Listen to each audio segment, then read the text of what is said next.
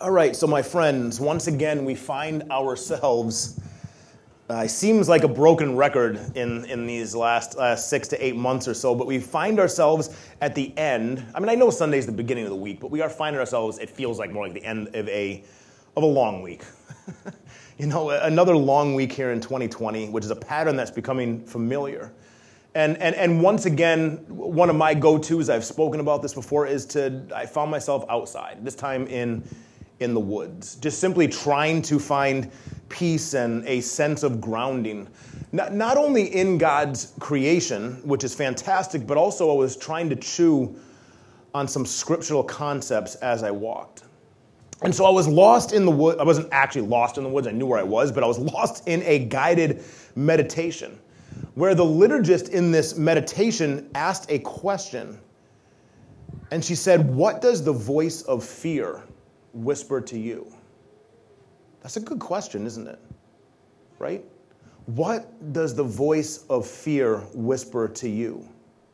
I mean, just look around. It, it, seems like the voice of fear seems to be whispering a lot these days into our weary ears. Uh, it, it seems like the voice of fear is constantly whispering into our weary souls. And, and into our ridiculous attempts to try to control each and every situation we find ourselves in and our struggles to try to will our control into existence. However, we read this this morning in our liturgy. And, and, and we sang it in both songs. I don't know if you noticed, but both songs today we sang this verse There is no fear in love, but perfect love casts out all fear. You see, there is no fear in love, John is writing, but rather love. Love, he says, that is complete in all of its parts. Perfection actually can cast out, push down, and toss away fear. And so, as you can probably tell at this point uh, in our service, we're going to put a one week pause on our Lord's Prayer series this morning. Uh, series like this, like as we're doing, are, are fantastic. Just like uh, the lectionary, those types of things, series and lectionaries can give us a focus. Uh, it can give us something to focus on week after week. But the Spirit does blow where it may. And, and the Spirit is bringing us this morning into 1 John chapter 4. Uh, we'll pick back up with our Lord's Prayer series next week. But today I want to reflect on these words that we're reading here. I want to dig in a bit to 1 John chapter 4. And then I want to allow them to wash over us through a, a brief. We're going to do an abbreviated version of this practice. It's a familiar practice we've done here at Regen before called Lectio Divina. Um, it's something that we're very familiar with. However, I went and looked back. We haven't done this practice since March 29th, which was when something else kind of big was starting to happen, and we felt like we needed to just be washed over with the words of, of, of God. And so, what we're going to do this morning is we're going to read through and we're going to talk, uh, you know, for a, a, few moments on 1 John 4, and then we'll go into our abbreviated version of Lectio Divina. But let's first let's open up with a word of prayer. God, Heavenly Father, Son Jesus, and Holy, Holy, Holy Spirit. We just simply ask that with whatever is going on in our lives right now, that you would be here with us this morning, that we would be present in your spirit we would be present together as your church, as your body, and that you'd allow us to look through the words that John gives us on love and fear in Christ. We simply pray this all in your name. Amen. All right, so let's first, what I first want to do is just kind of, so if you know anything about Lectio Divina, Lectio Divina starts with a, uh, the, the, the, first step is a, um, what would it be? I forget what it's called, but uh, something taking a bite, basically. Like the first step is just t- somebody taking a bite and trying to see what the author is even talking about here. And so we're not going to do that in Lectio Divina form, but I kind of want to do that here together in more of an expository form. Uh, and, and so I want to put that verse into context, the one where I say that perfect love casts out all fear. And this is the context in which it, is, it comes to us.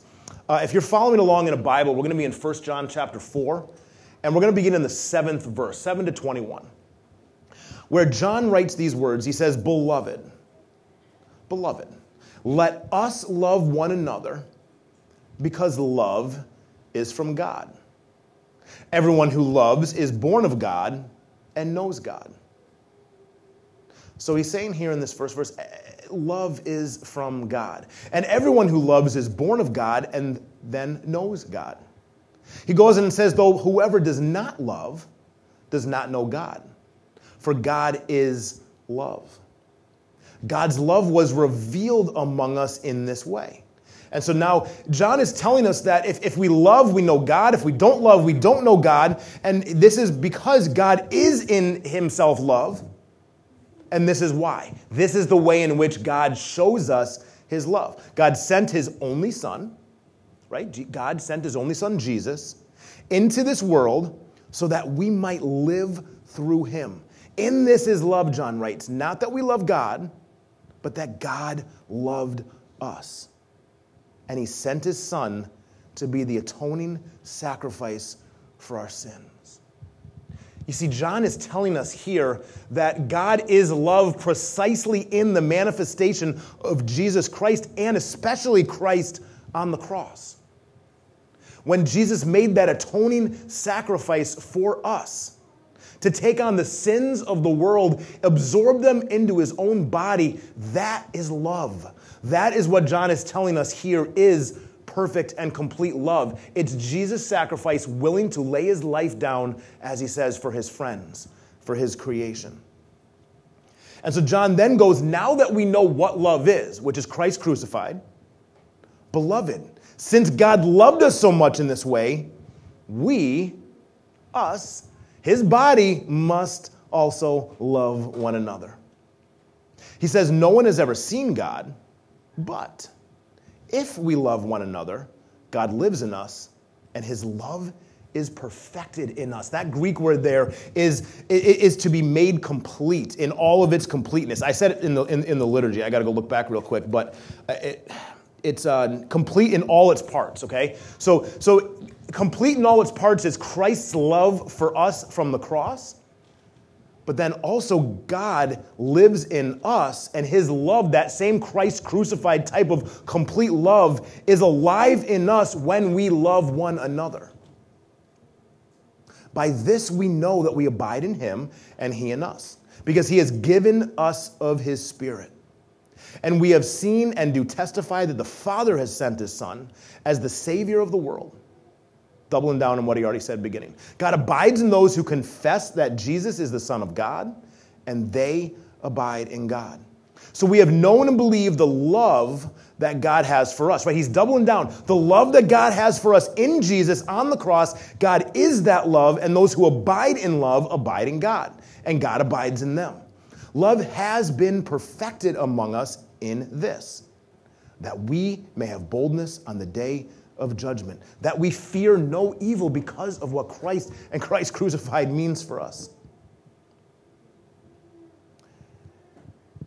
And it goes, There is no fear in love, but perfect love, complete love in all its parts, casts out all fear. For fear has to do with punishment, and whoever fears has not reached perfection in love.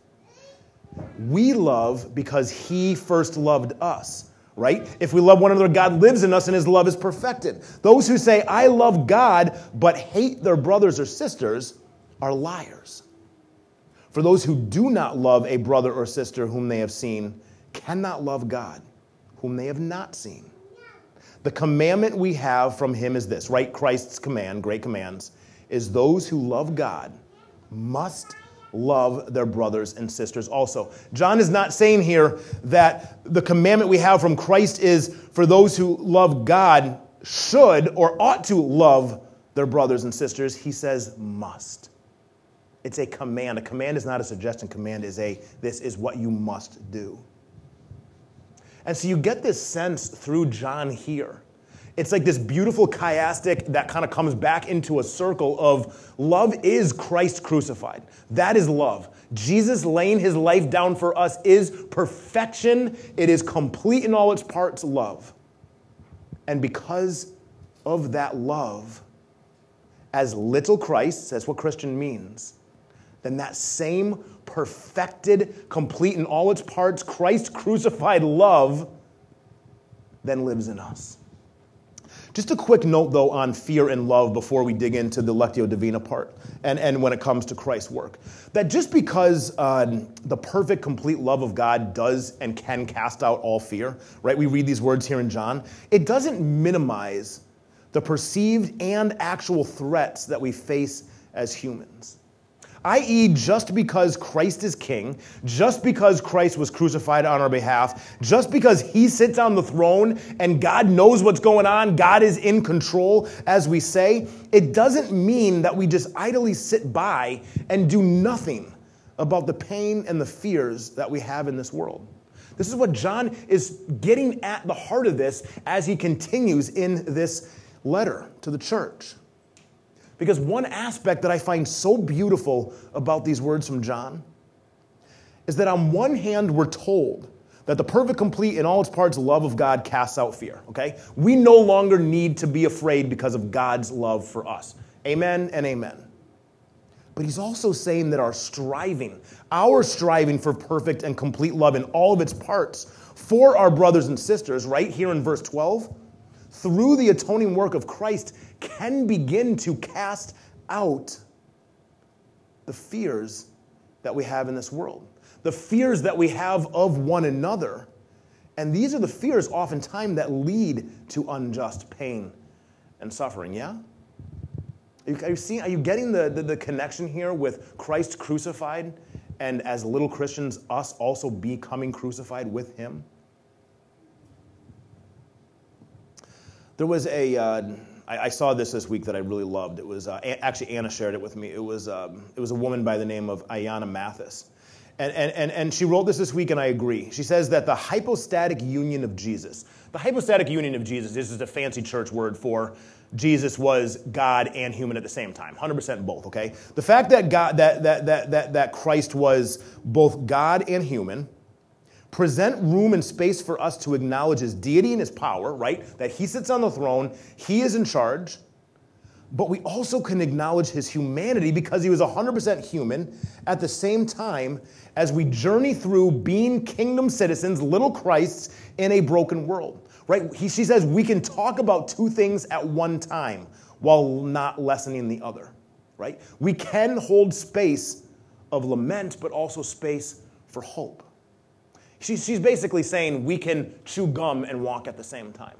Just because we know that God reigns, God is supreme, just because we believe and we love the sovereignty of God and Jesus sitting on the throne, doesn't mean we can't also hold space for real human pain and suffering like Jesus experienced with us. That the fact that God's perfect love casts out all fear, and that our attempts at love can shift our world towards this truth, it doesn't eliminate the reality our pain produces. But it does promise us peace in the midst of darkness. And that's what we're focusing on this morning Christ and Christ, the love of God through Christ, right? We keep talking about this. I, I, was joking with Andrew this morning because of something, a picture that he sent me, but, but, but, but, but that we are, this is what we're talking about this morning that I know nothing but Christ and Christ crucified. I know nothing of that perfected, complete love of Jesus. And that does promise a peace in the midst of darkness. Because as we sang this morning, He is with us in the highs and in the lows. And so, with that, I'm going to invite Stephen to come up. And I just want to allow these words to wash over us. I mean, I've obviously got plenty of stuff to say on this, but I really wanted to sat- saturate our souls and really allow God's word to speak through us this morning simply from John's writing. We already did the first read through, the taking a bite, if you will. And so I'd like to invite you now to put your feet on the ground. Just notice your breath. Don't change it, just seek to notice it. Become present this morning in the Spirit. As we pray, gracious God, we know we need not summon you into our midst, for you are already here. We simply ask that you would allow us to notice your presence your presence that fills our lungs, and your presence that fills the entirety of the cosmos. With whatever is going on in our life, we bring our whole selves before you. We ask for your guidance. We ask that as we meditate upon John's words for us this morning, you would reveal to us who we are, not who we think we ought to be. God, help us to be still and know to truly know that we are your beloved sons and daughters, that we're no longer slaves to fear, and that you listen to us without condemnation but in love. Please speak, Lord, for your children are listening. Continue to breathe. Continue to be present in this very moment. You can do it with your eyes open and your eyes closed. However, best you want to let God's word run over and wash over you. And just notice as I read right now where your soul may be connecting to these words. Perhaps it's one phrase, maybe it's one verse, maybe it's the entire thing as a, as, as a whole. But just notice where your soul may be connecting with these words. Beloved in the Lord, let us love one another because love is from God. Everyone who loves is born of God and knows God. Whoever does not love does not know God, for God is love. God's love was revealed among us in this way. God sent his only Son into the world that we might live through him. In this is love. Not that we loved God, but that He loved us and ha- sent His Son to be the atoning sacrifice for our sin. So then, beloved, since God loved us so much, we also ought to love one another. No one has ever seen God. If we love one another, God lives in us, and his love can be perfected in us. By this we know that we abide in him and he in us, because he has given of us his spirit. And we have seen and we testify that the Father has sent his Son as the Savior of the world. God abides in those who confess that Jesus is the Son of God, and they abide in God. So we have known and believed the love that God has for us. God is love. And those who abide in love abide in God, and God abides in them. Love has been perfected among us in this, that we may have boldness on the day of judgment. Because as He is, so are we in this world. There is no fear in love, but perfect, complete in all its parts, love casts out fear. For fear has to do with punishment. And whoever fears has not reached perfection in love. We love because he first loved us.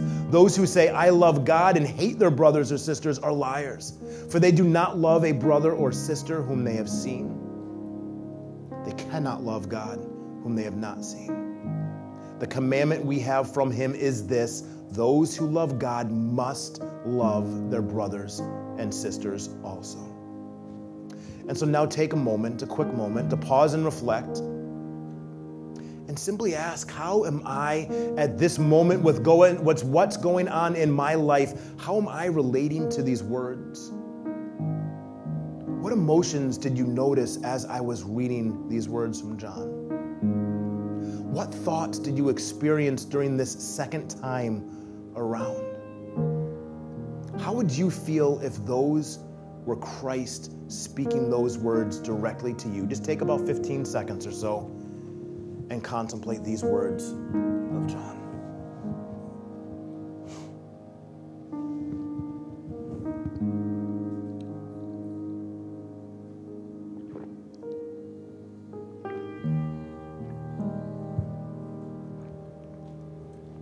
I'm going to read this passage for the last time.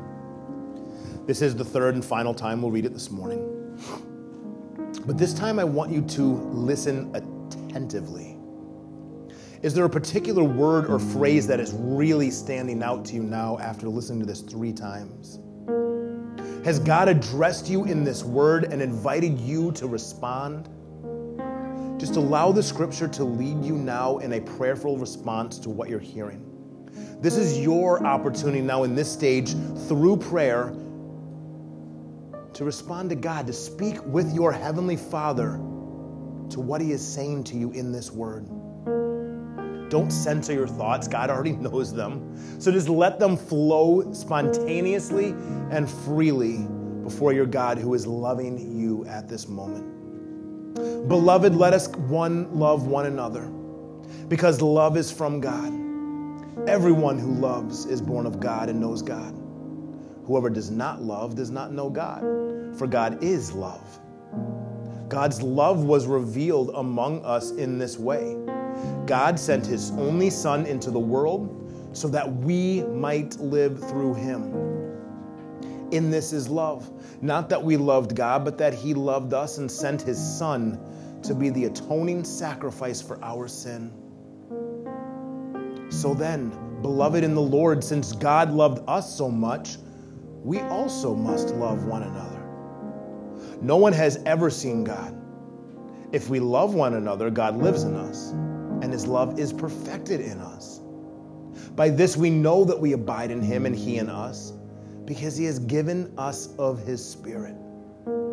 And we have seen and do testify that the Father has sent his Son as the Savior of the world. God abides in those who confess that Jesus is the Son of God, and they abide in God. So we have known and believed the love that God has for us. God is love, and those who abide in love then abide in God, and God abides in them.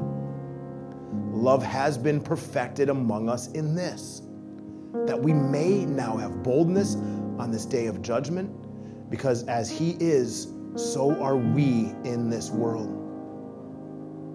There is no fear in love, but perfect, complete in all its parts love can cast out all fear. For fear has to do with punishment, and whoever fears has not reached perfection in love. We love because he first loved us. Those who say, I love God and hate their brothers or sisters are liars. For those who do not love a brother or sister whom they have seen cannot love God, whom they have never seen. So the commandment we have from Jesus is this those who love God must love their brothers and sisters also. And so, what is it that you want to say in response to what the Lord is teaching you in this word? What do you want to ask of Him? What do you want to thank Him for? What do you want to praise Him for? Allow yourself to be open and honest in prayer with your Heavenly Father a true encounter with the Lord always leads to transformation. And so, as we wrap up our time this morning, we come to an understanding of the parts of our lives that need to be transformed by God's grace. We're going to leave this place today. And so, this step now humbles ourselves and it opens up our lives to the Spirit's transformative power. This stuff comes with a willingness to change, to change your mind and also to change the way in which you relate to this world. An openness and a trust in God and the decision to follow His will and not your own. So, what is it right now that you're contemplating? How is Jesus using this text to change you?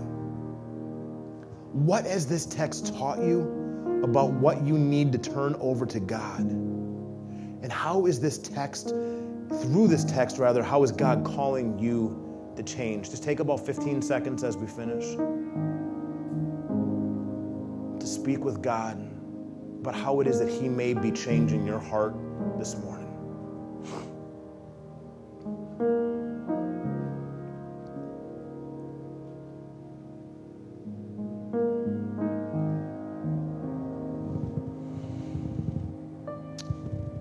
Now may the peace of Christ, which surpasses all human understanding, may that preserve your hearts and your minds through faith in Christ Jesus, even as he taught us to pray, Our Father, who art in heaven, hallowed be thy name.